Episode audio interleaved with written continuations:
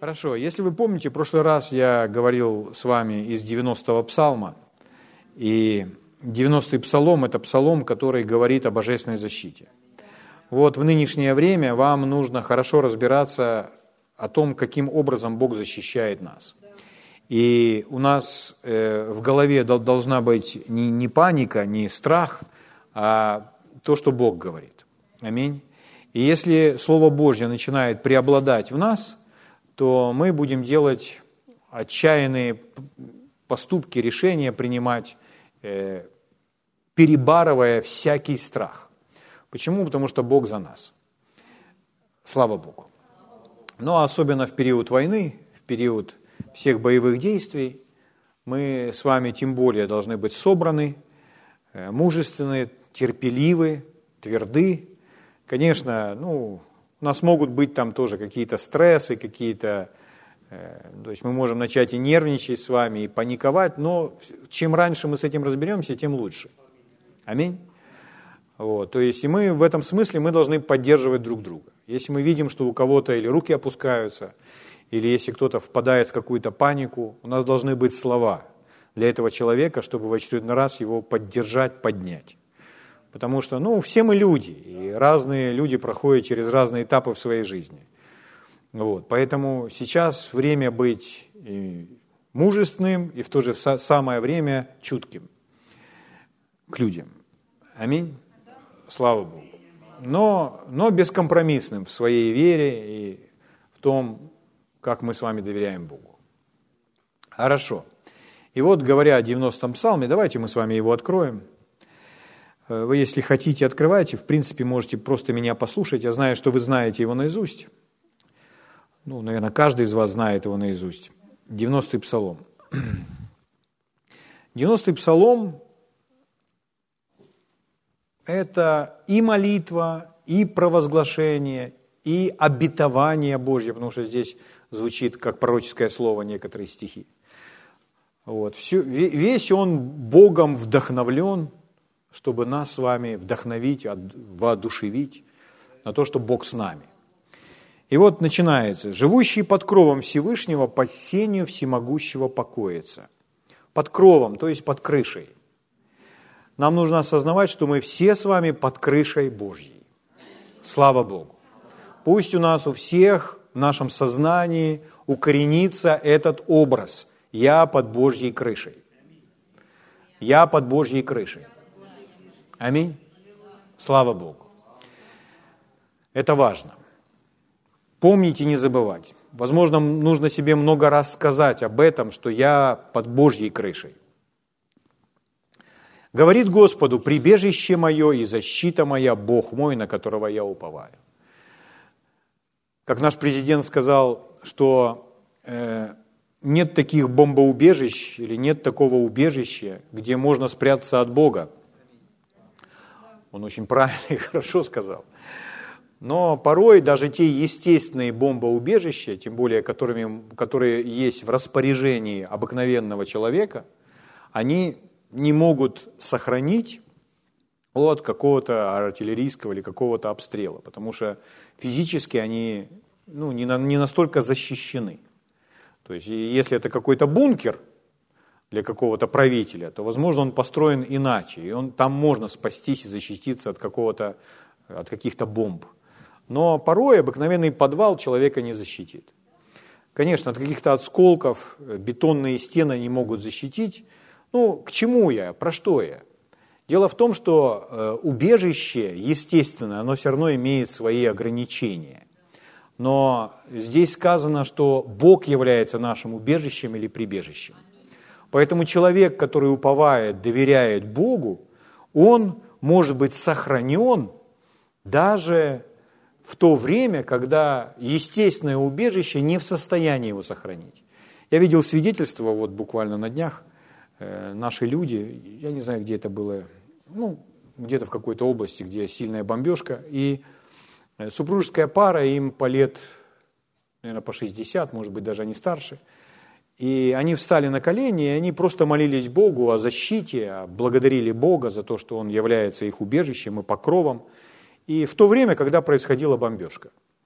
И э, где-то тут неподалеку, в их дом или рядом, падали снаряды, и взрывная волна, она выбила э, не просто стекло э, в их дом, в их квартиру, где они молились, а вместе с оконной рамой. И оконная рама полетела через всю комнату и пробила в последующую дверь, влетела в другую комнату. Ну, то есть такая сила удара была. Все эти осколки. Вот. А они здесь, перед этой оконной рамой, стояли и молились. То есть они открыли глаза, стояли на коленях вместе с женой. Они открыли глаза и посмотрели, что эта оконная рама пролетела как будто сквозь них. И все осколки пролетели сквозь них. И разбила стену, которая за ними. Она не могла пролететь просто над головой или еще как-то. Она должна была пролететь через них. Но этого не произошло. И вот они стоят, у них от их квартиры ничего не осталось, а они стоят и рассказывают эту историю. Вы можете найти где-то, это в Фейсбуке это есть. Они говорят, Бог спас нас. Мы стояли, просто Ему молились, а Он нас спас. А в соседней комнате были их дети. И, ну, они молились о защите этих детей там, и так далее. И э, у детей тоже ни единой царапины. Так вот, о чем идет речь? Живущий под кровом Всевышнего, под сенью всемогущего покоится, говорит Господу, прибежище или бомбоубежище. Бомба или бункер – Господь мой, на которого я уповаю. То есть Бог в состоянии нас защитить от любого, любого, любой неприятности, от любого зла, от любого врага. Слава Богу. Это ж верно, ну, сейчас очень актуально эти все эти осколки, снаряды, бомбы для нас с вами актуальны. Но а, эти осколки и снаряды – такие физические частицы, которые летят и убивают людей. Но, а есть вообще невидимые частицы, например, разные вирусы – и это, это бомбоубежище или это убежище, Бог, который нас скрывает в себе, Он также в силах нас защитить и от этих всех вирусов. Аминь. Слава Богу. То есть не только осколки, а и вирусы не могут пройти сквозь него.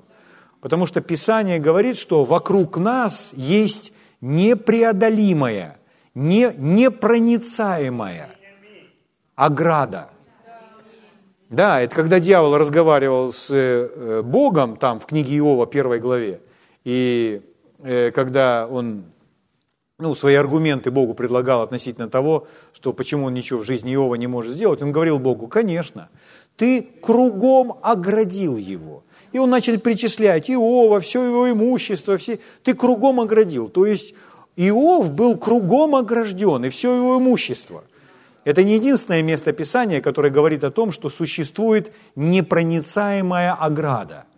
Ограда, то есть стена, через которую невозможно пройти. Угу. Поэтому живущий под кровом Всевышнего, под сенью всемогущего покоится. Говорит Господу, прибежище мое и защита моя, Бог мой, на которого я уповаю. Ну, говорит, это значит, мы с вами не должны молчать, мы должны говорить. Слава Богу. А дальше идут обетования. Смотрите, Он избавит тебя от сети ловца, от гибельной язвы, перьями своими осенит тебя, и под крыльями его будешь безопасен.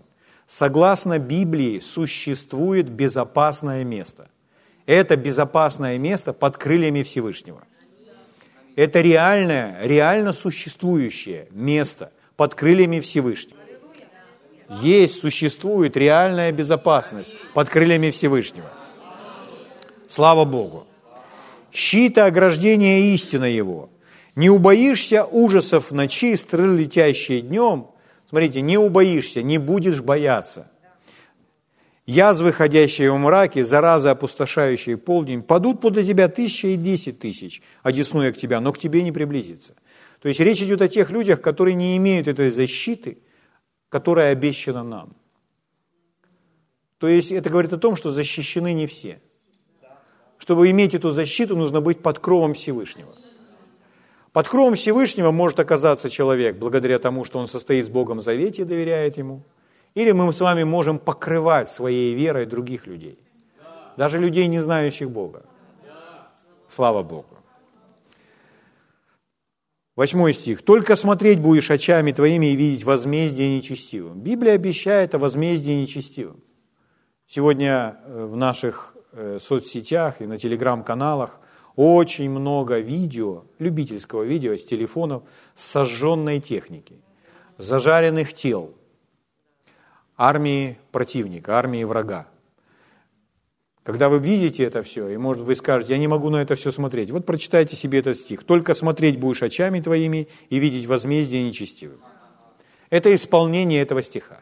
Это возмездие нечестивым. Это возмездие нечестивым. Это возмездие нечестивым. Это так Бог нас с вами защищает. Кто-то может сказать, ну как же, это тоже чьи-то жизни. Ну, не будем поднимать этот вопрос. Это возмездие нечестивым.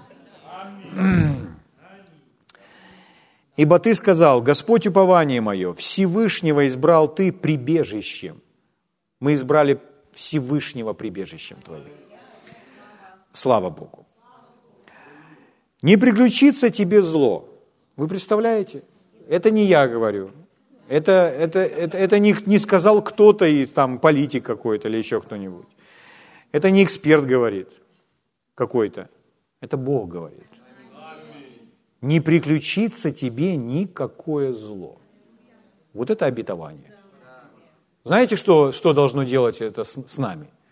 Мы должны вот так вот стать. Не приключится тебе никакое зло. Ну, если не где-то в бою, то хотя бы перед зеркалом.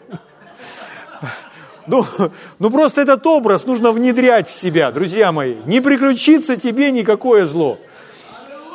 Все равно, все равно мы тренируемся где-то в каком-то комфортном месте. Даже, даже человек, прежде чем пойти в бой, он вначале тренируется в своей части. Вокруг него вначале холостые бомбы взрывают, чтобы когда он окажется среди бомб, он уже был готов к этому. То есть есть определенная подготовка. Аминь. Поэтому лучше в спокойное время, даже когда не гудят сирены, не приключится тебе никакое зло. Я сейчас не говорю, что не нужно там бегать куда-то в подвал, я не об этом говорю. Мы сегодня об этом поговорим, куда бежать.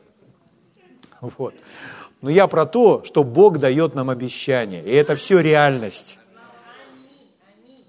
И когда человек в это верит, это все прекрасно срабатывает. Я рассказывал вам историю, я прочитала про эту женщину как-то во время Второй мировой войны. Она была в одной из европейских стран. И э, страны бомби, бомбила, ну, на то время немецкая, Гитлер бомбил. Э, и гудела тревога, люди все уходили в бомбоубежище. И они увидели, что их соседка, которая была христианкой, посвященной, которая каждый день читала свою Библию, размышляла над Божьим Словом, благодарила Бога, что э, ее нет. Один раз в бомбоубежище вместе с ними она не спустилась, другой раз. То есть они, ну, они подумали, ну, наверное, погибла. Наверное, погибла, ее больше с нами нет. А потом какой-то день они встречают ее на улице, она там ходила в магазин там, или ну, получить продукты какие-то.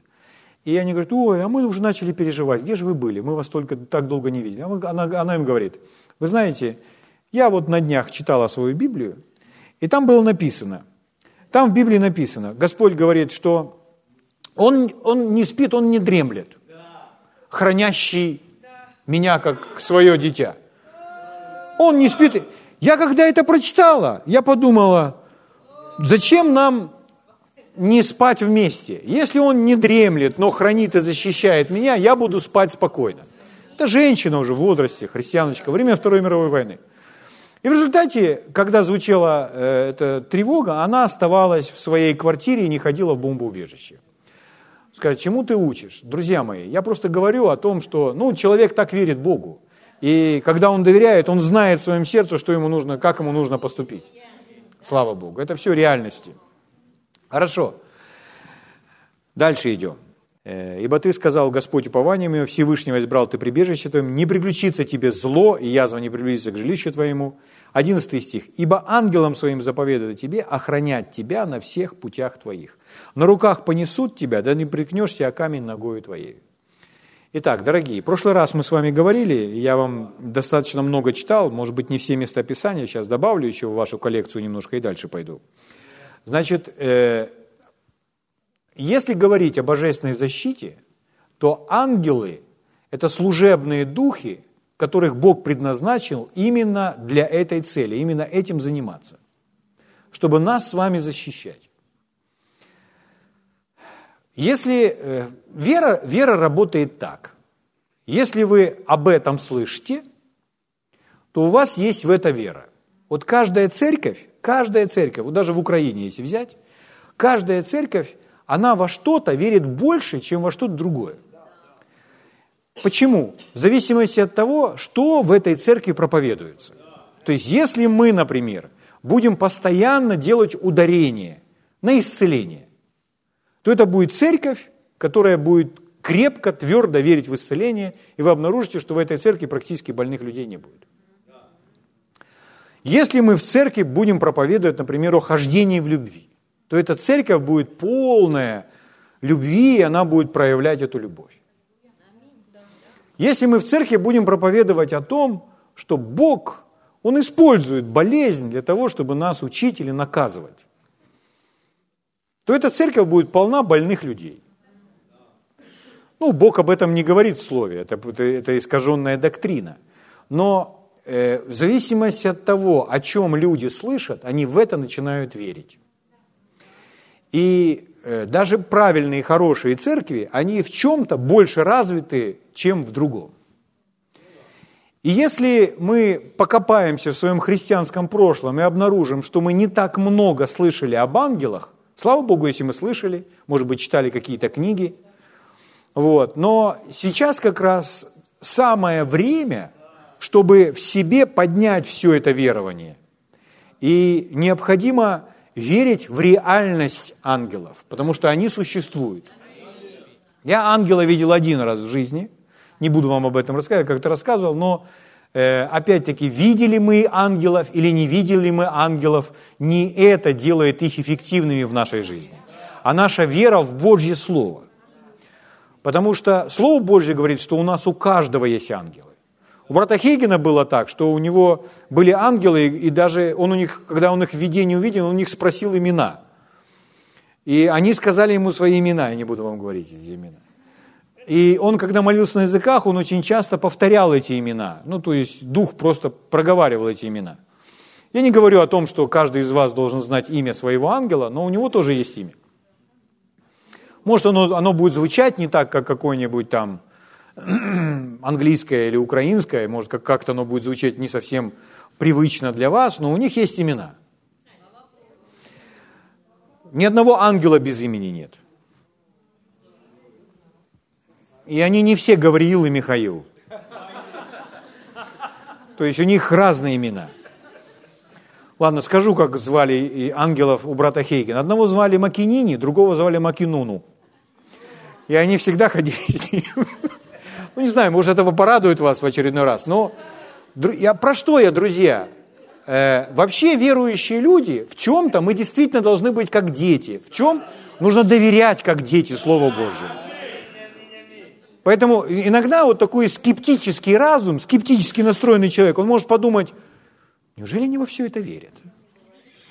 Мы, мы действительно во все это верим.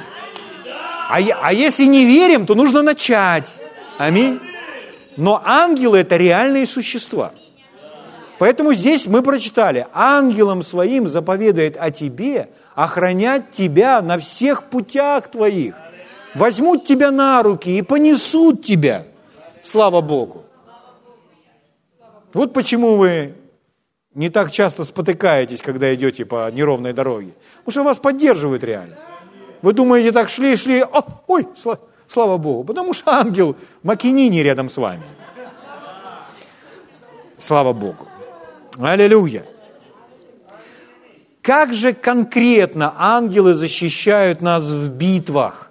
Как же ангелы защищают нас от наших врагов, особенно если идет война? В Библии есть эти ответы. Библия полна этих ответов. Может, читая Библию, там много войн описывается.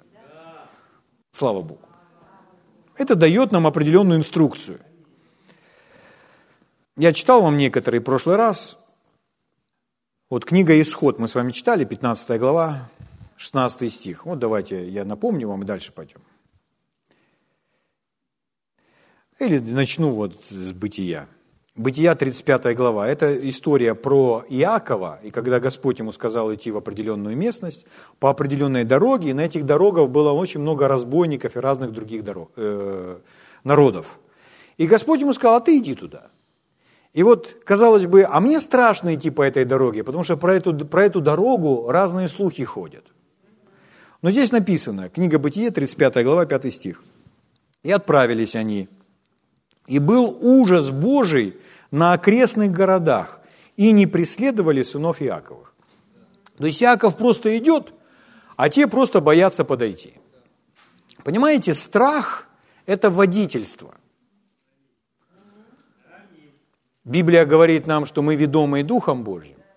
Так полная противоположность водительству Духом Божьим – это быть ведомым страхом. Потому что Бог не ведет нас посредством страха или боязни, или трусости. Это делает дьявол.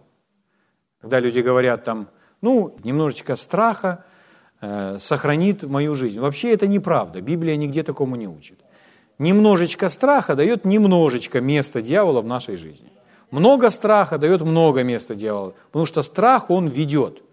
На основании страха человек принимает решение, человек думает определенным образом. Или просто не решается пойти туда, куда нужно. Например, люди не проповедуют Евангелие из-за страха, люди не делятся Евангелием из-за страха. Такая просто такая бытовая боязнь, бытовая робость Потому что, а вдруг они узнают, что я хожу в ту церковь? Ну, я не про вас а вообще, вы знаете, что такое существует. Или человек не делится своей верой. Почему? А, он, он переживает или боится быть непринятым или неправильно понятым. Это все такой бытовой страшок, которому нужно противостоять. Этого не должно быть в нашей жизни. Мы должны быть с вами свободны. Я смотрел сейчас на днях и говорили за э, ну, российское общество – и говорили, что там э, ну, политика, сама, сама система построена так, чтобы постоянно людей держать в страхе. Поэтому люди боятся. Люди боятся полицию, люди боятся военкоматов, люди боятся правительства, люди боятся любые проверки, всего боятся.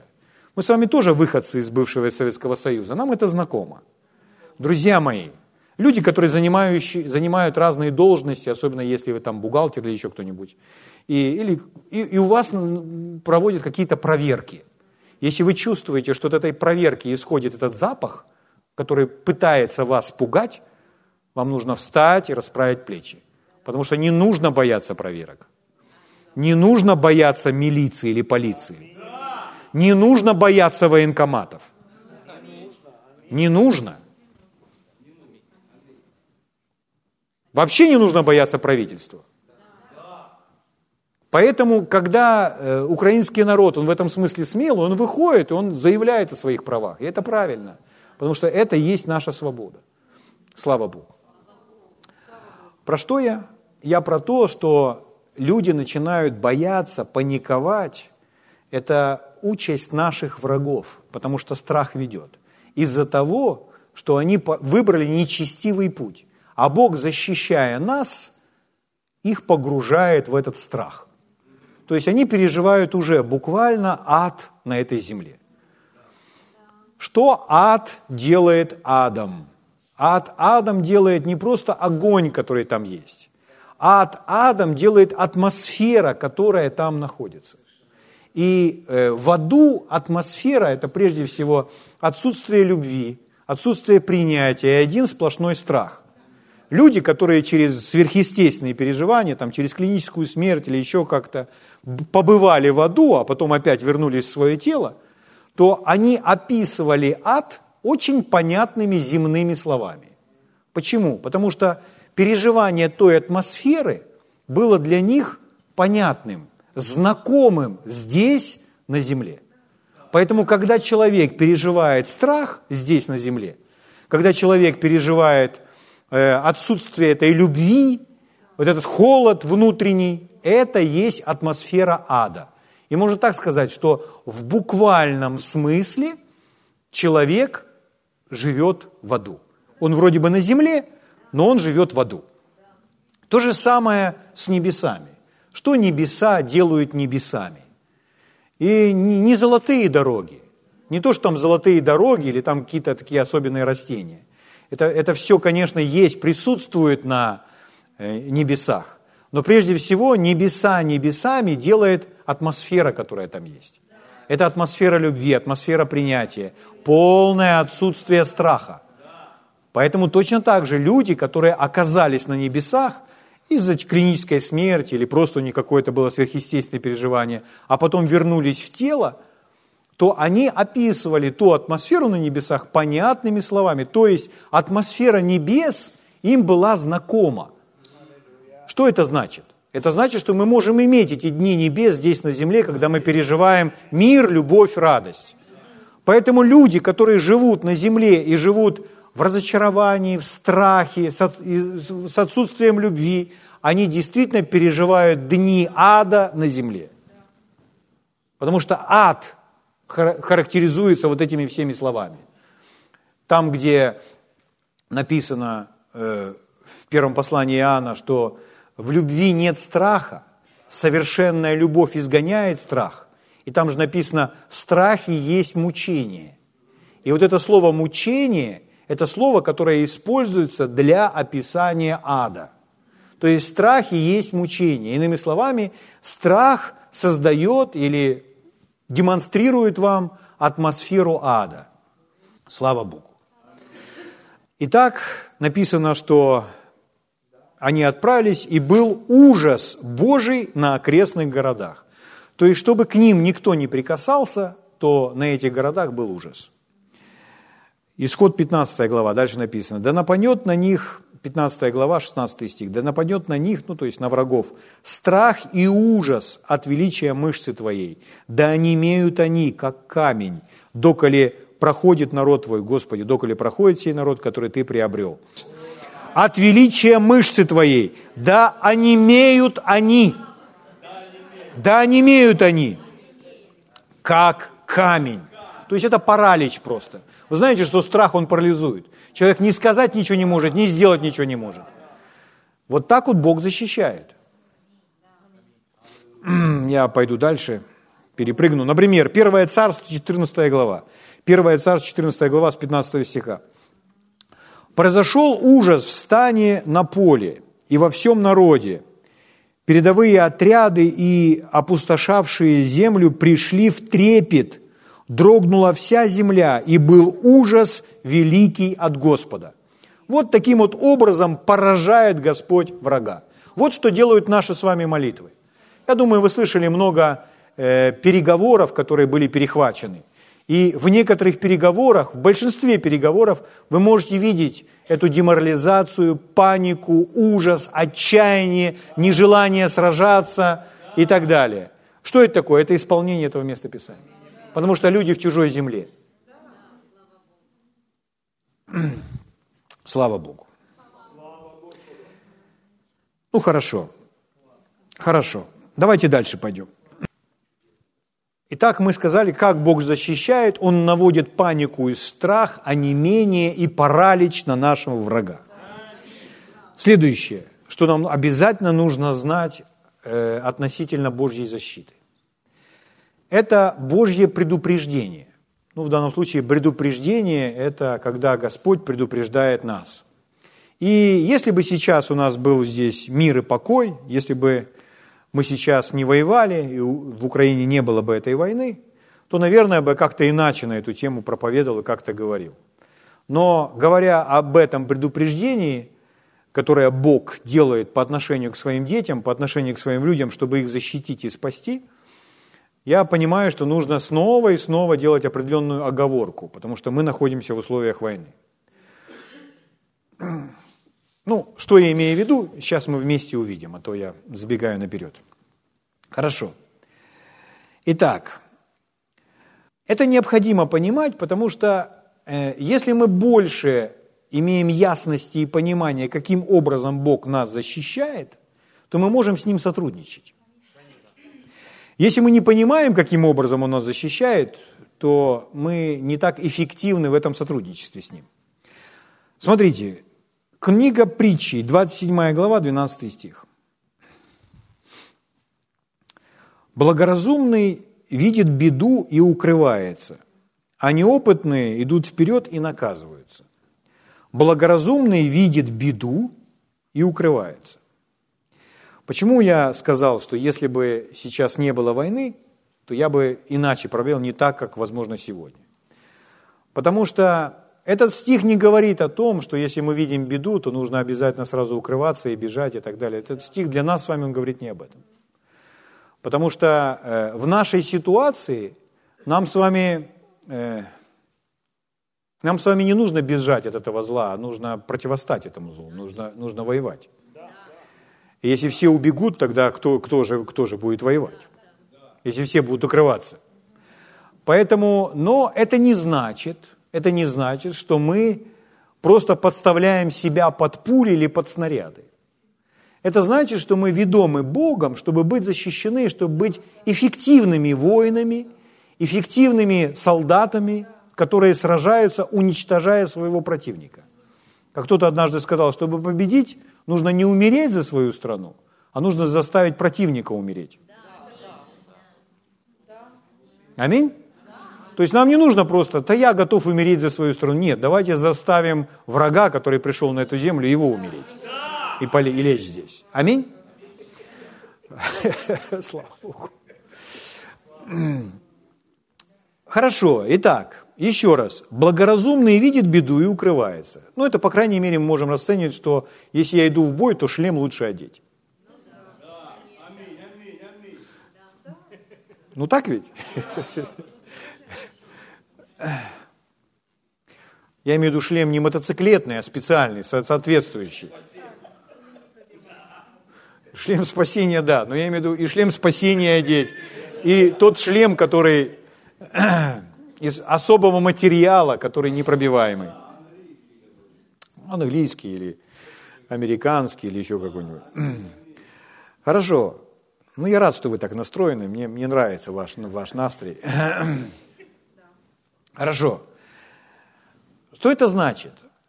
То есть Дух Святой может показать или предупредить нас, что замышляет дьявол.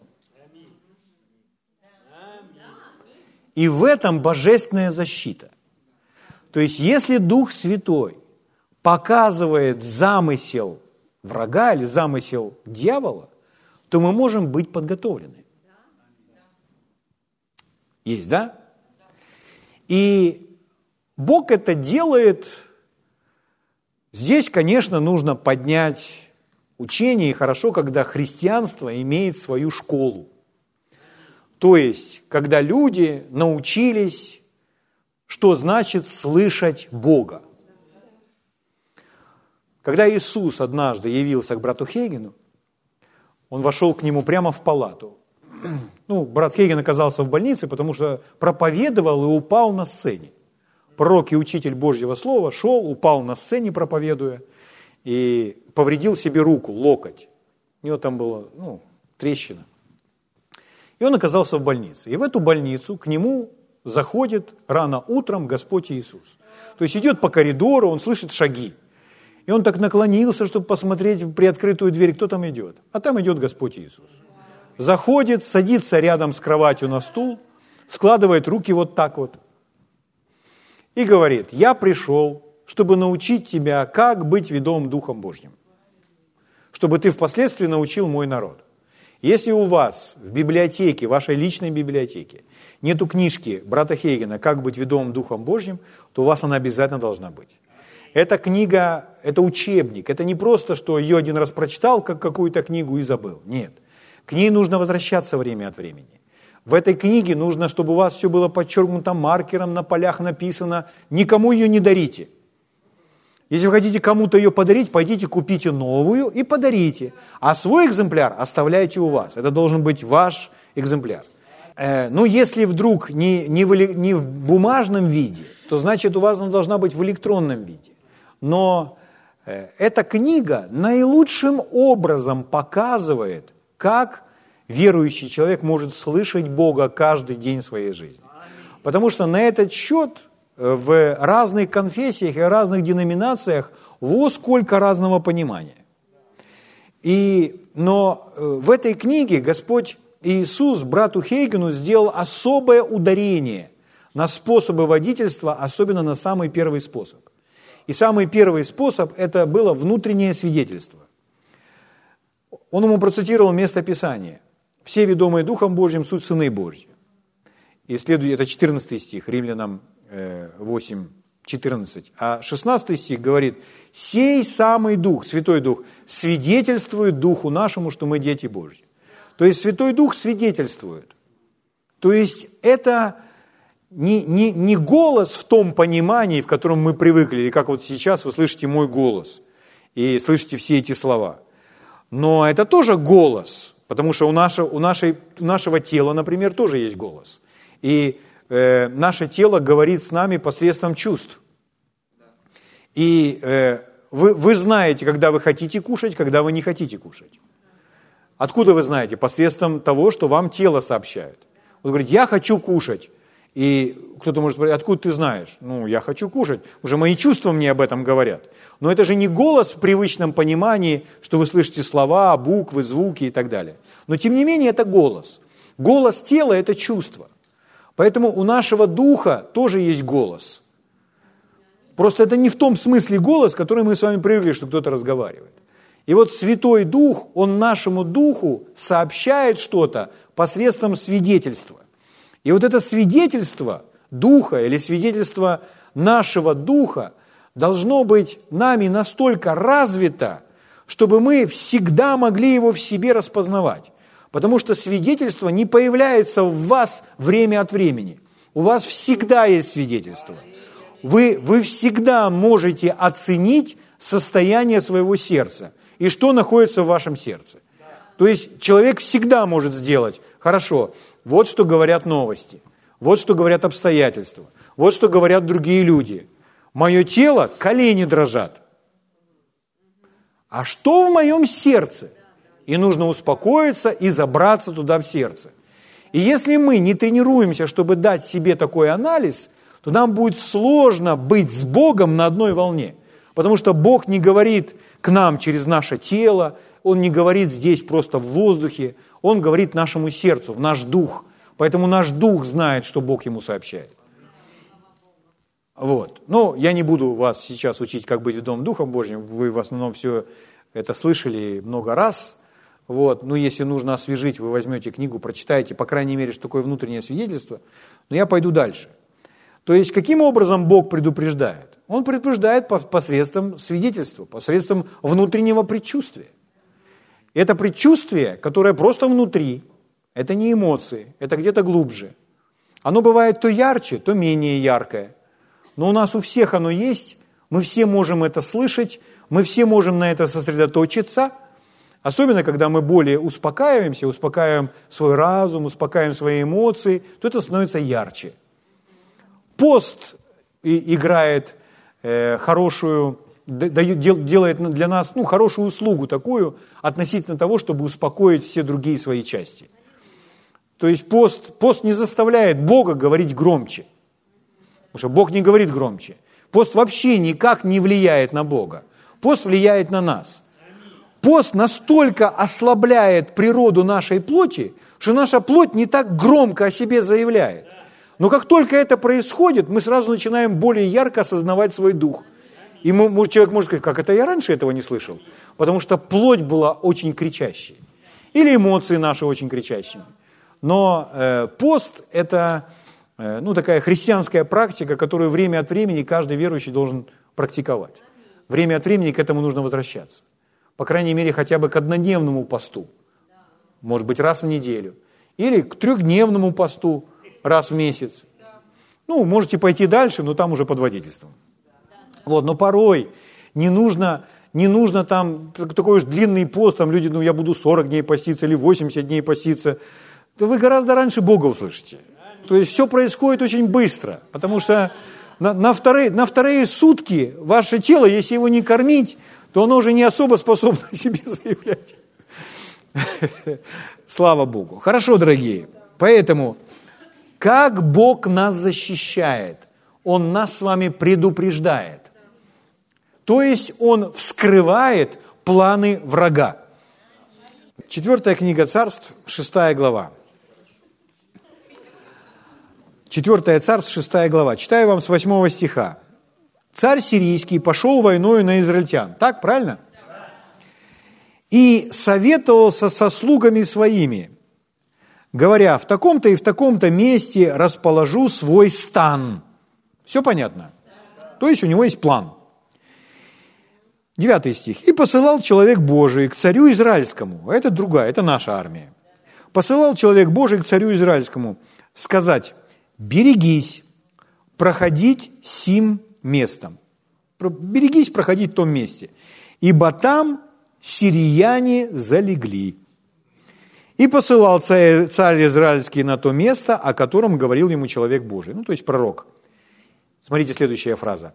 «И предостерегал его, и сберег себя». Там и раз, и два. То есть это было не просто однажды. Это было снова и снова.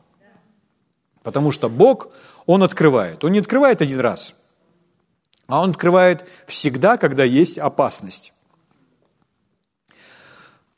вскрывая, обнаруживая планы врага, чтобы планы врага не осуществились. Слава Богу. Поэтому Бог, при, Бог может предупредить о любой опасности, что вы прошли не той дорогой, а этой дорогой, что вы повернули не там, а там, и у вас может возникнуть просто это внутри. Странно, что это такое? Почему это возникло во мне внутри? Будьте послушны, если это несет вам мир, будьте послушны. Не идите той дорогой, идите этой дорогой. Однажды я рассказывал, мы однажды с Олей ехали, ну, нашу поездку там проповедовать, и мы сели в автобус у нас здесь, а нам нужно было доехать до Киева, а в Киеве пересесть на поезд и ехать дальше. И мы взяли специально такой автобус, чтобы доехать к поезду там, ну, за час, за два, то есть вечерний такой автобус. И вот мы сели, подходим к этому автобусу у нас на, здесь на автостанции, и перед тем, как сесть в автобус, я моментально осознаю, знаю в своем сердце, у нас будут приключения, но это не опасно для жизни. То есть я знаю, что что-то случится, но у меня нет предостережения, что это угрожает нашей жизни. То есть можно садиться. Как это объяснить? Это сложно объяснить. Но я просто это знаю. И я думаю, ну хорошо, раз у меня нет предостережения, чтобы садиться в этот автобус, мы садимся в этот автобус. И поймите, не, не, кажд, не с каждым автобусом такое случается. Но когда мы неслись по трассе Одесса-Киев, автобус загорелся в буквальном смысле. У него сзади двигатель весь загорелся, и мы просто неслись как ракета. Ну, естественно, он нажал по тормозам, тормозам вся проводка сгорела, он уже больше не заводился. Они вытащили, там начали это все тушить. Полный салон в дыму. Я думаю, а вот оно что. Мы с Олей берем вещи, и сразу выходим, и ну, мы поймали там, это темно было, но мы поймали там другой транспорт, добрались, доехали бесплатно до Киева, то есть Господь нам все устроил. Но я про что? Даже чтобы нас с вами, чтобы нас, допустим, с Олей, эмоционально спасти, чтобы у нас не было никаких таких переживаний и стрессов, Он нас и в этом предупреждает. И мы следуем, хорошо, а я не буду паниковать. Я просто сажусь в этот автобус, будут приключения, но ведь нету мне предупреждения, что выходи из него. Значит, едем дальше. Угу. Вот наши ребята были под бомбежкой. И вот, ну, это, это прожито, это пережитое. И вот они могут оглядываться назад и думать, сколько там всего летало, сколько там бомбило. Что в тот момент можно сидеть в своем доме, который такое, знаете, убежище, одно название, то есть, понимаете, только если Бог крыльями не накроет. Вот. Можно сидеть, и какие мысли могут возникать в голове? В какой панике можно находиться? Но оглядываясь назад, они понимают, для них это было безопасное место. Почему? Потому что Бог их защищал. Слава Богу. Хорошо. Итак, что делал человек Божий? А человек Божий, он просто вскрывал планы врага и предупреждал царя. Угу. Поэтому если враг наметил вас где-то убить, поверьте, Бог об этом знает. И вы его ребенок, вы его сын или дочь. И он вас предупредит, там тебя за углом поджидают, обойди с другой стороны.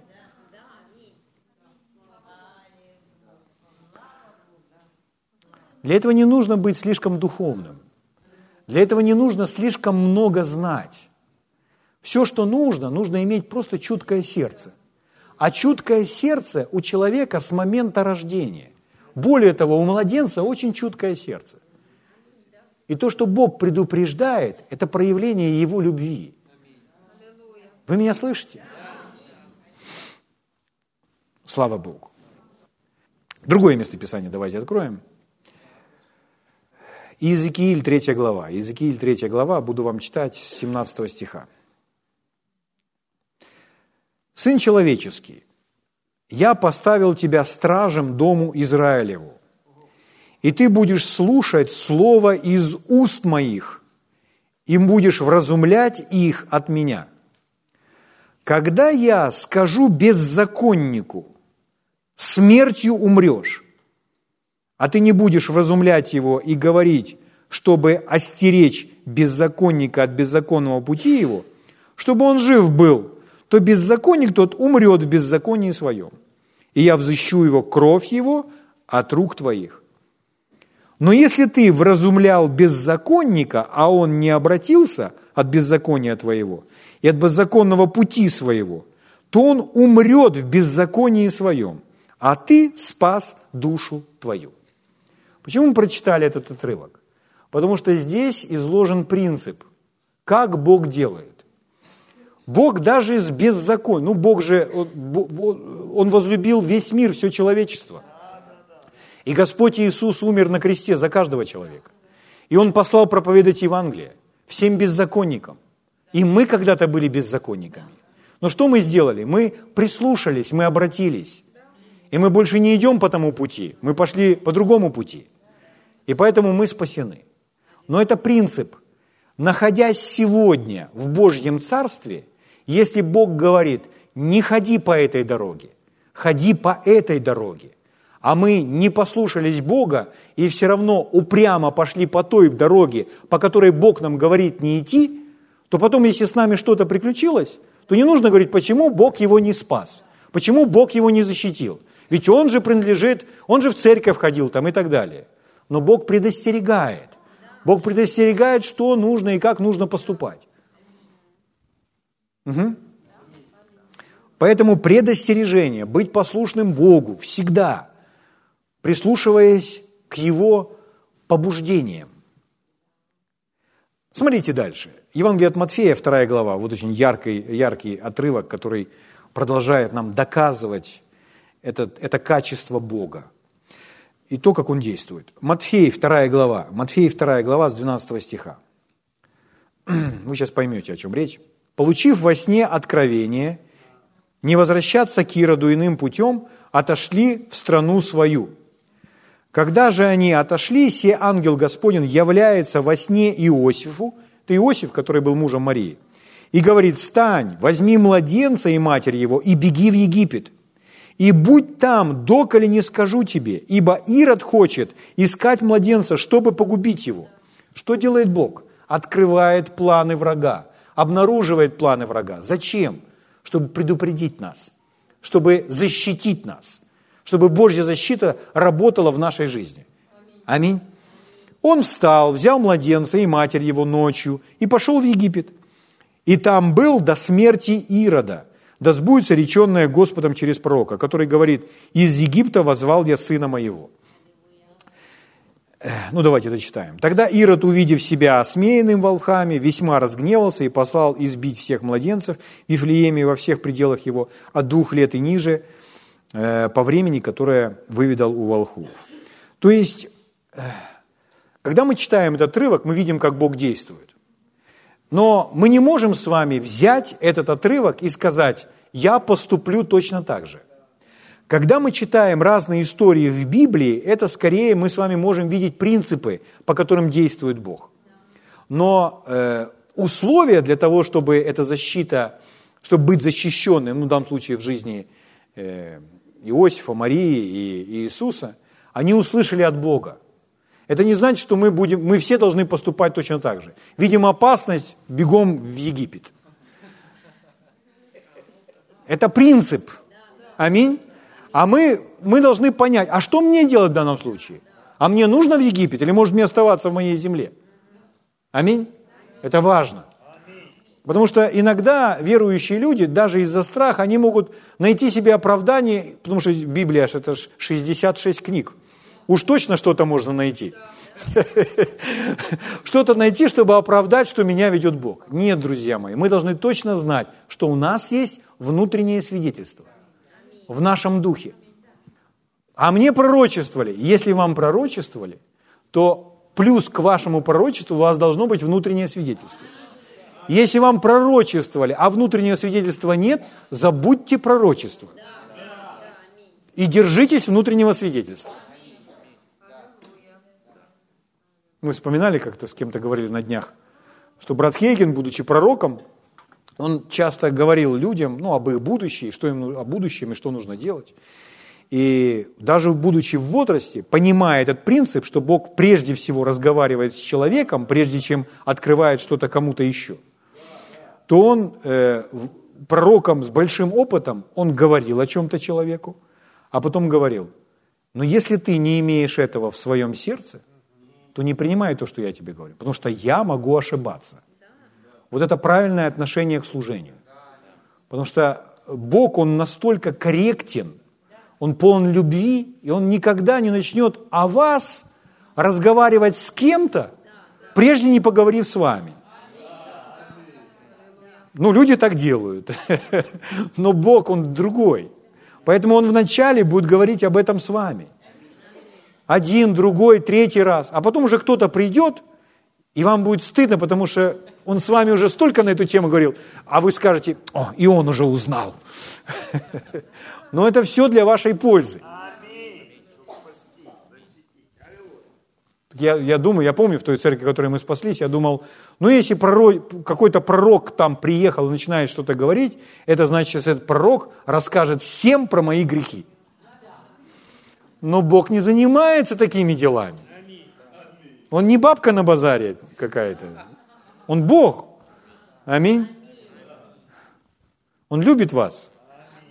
Даже если у вас есть какие-то грехи. Хорошо, смотрите. Дальше. Принцип этот. Вторая глава, 19 стих, да? «По смерти же Ирода се ангел Господень во сне». Матфей 2,19 является Иосифу в Египте. То есть он сидит в Египте и никуда не двигается. Можно сказать, все, он может гражданство уже Египта принять и сказать, все, я уже не вернусь, это самое. Но нет, нет, друзья мои. Он был эвакуирован только на время. Уже некоторые расценили нынешнюю возможность как хороший повод для иммиграции. Ладно, мой юмор такой, я понял. Итак, ангел Господень является Иосифу в Египте и говорит, встань, возьми младенца и матери его, и иди в землю Израилеву, ибо умерли искавшие души младенца. То есть причина, почему он был в Египте весь этот период, только из-за того, что там была опасность. И пока тот, кто угрожал, был жив, ты находишься в Египте. Его больше в живых нет, он умер, там нет для тебя никакой опасности. Возвращайся в землю Израилеву. Встал, взял, младенца и матери его и пришел в землю Израилеву. Услышав же, что Архилай царствует в Иудее вместо Ирода отца своего, убоялся туда идти, но, получив во сне откровение, пошел в пределы Галилейские. И, придя, поселился в городе, называемый Назарет, да сбудется реченное через пророка, что он Назареем наречется. Итак, Господь любит всех людей, и поэтому Он их предупреждает. Но если люди игнорируют эти предупреждения, они сами ввергают себя, помещают себя в проблемы. Давайте посмотрим еще один совершенный пример. Книга Деяния, 27, 27 глава. Это мой любимый пример вообще о том, как Господь предупреждает и сохраняет жизнь. Книга Деяния, 27 глава, с 9 стиха. Это апостол Павел, и его, в общем, взяли, и собирается его на судне отправить в Рим. 9 стих. «Как прошло довольно времени, и плавание было уже опасно, потому что и пост уже прошел, то Павел советовал, говоря, говоря им, мужи, я вижу, что плавание будет затруднениями и с большим вредом не только для груза и корабля, но и для вашей, для нашей жизни. У нас в синдальном переводе вот это слово, которое здесь используется, написано «я вижу». Вы можете взять, обвести его в квадратик и просто изучить это слово. Можете написать себе синонимы из разных других переводов, которые используются. Можете кликнуть по этому слову, посмотреть, что вам Стронг предлагает на это слово. Это очень сильное, яркое слово. Но «вижу» – это тоже хороший перевод. Но «вижу» – это не значит, что я вижу этими глазами. Аминь. Писание говорит, что мы смотрим не на видимое, а на невидимое. То есть Павел видит своими духовными глазами. И он видит, что плавание будет затруднениями, и опасным будет плавание. Другое значение этого слова «я предвижу». Еще одно значение этого слова «я предчувствую». Предчувствую – это не значит, что он чувствует там кожей своей. Он предчувствует внутренне. То есть это внутреннее свидетельство. Предчувствие или видение, увидеть в своем духе, что впереди опасность – это внутреннее свидетельство. То есть все, что было у Павла, у Павла было внутреннее предчувствие, что нам не нужно сейчас плыть. И он этому предчувствию послушал, он ему доверяет, потому что он знает, что это предостережение от Бога. И вы знаете продолжение этой истории. Они попали в серьезнейший шторм. И потом по молитве Павла Господь ему сказал, я, я всех спасу ради Павла. Аминь. И по молитве Павла он отдал ему всех этих людей, которые там были. То есть корабль спасен не будет, а все будут спасены. И Павел вышел, там они уже пищу не кушают, там их всех тошнит в этом шторме, они все потеряли всякую надежду на спасение. А Павел выходит перед ними и говорит, ободритесь. Ободритесь, перекусите, потому что никто не погибнет, все, все, все мы с вами уцелеем. Слава Богу. Это наша с вами миссия сегодня. Если вы имеете такое предчувствие, говорите людям, победа наша – все закончится в нашу пользу. Аминь. Но руководствуйтесь своим предчувствием. Слава Богу. Аллилуйя. То есть, что я хочу подчеркнуть? Не голос даже, не видение.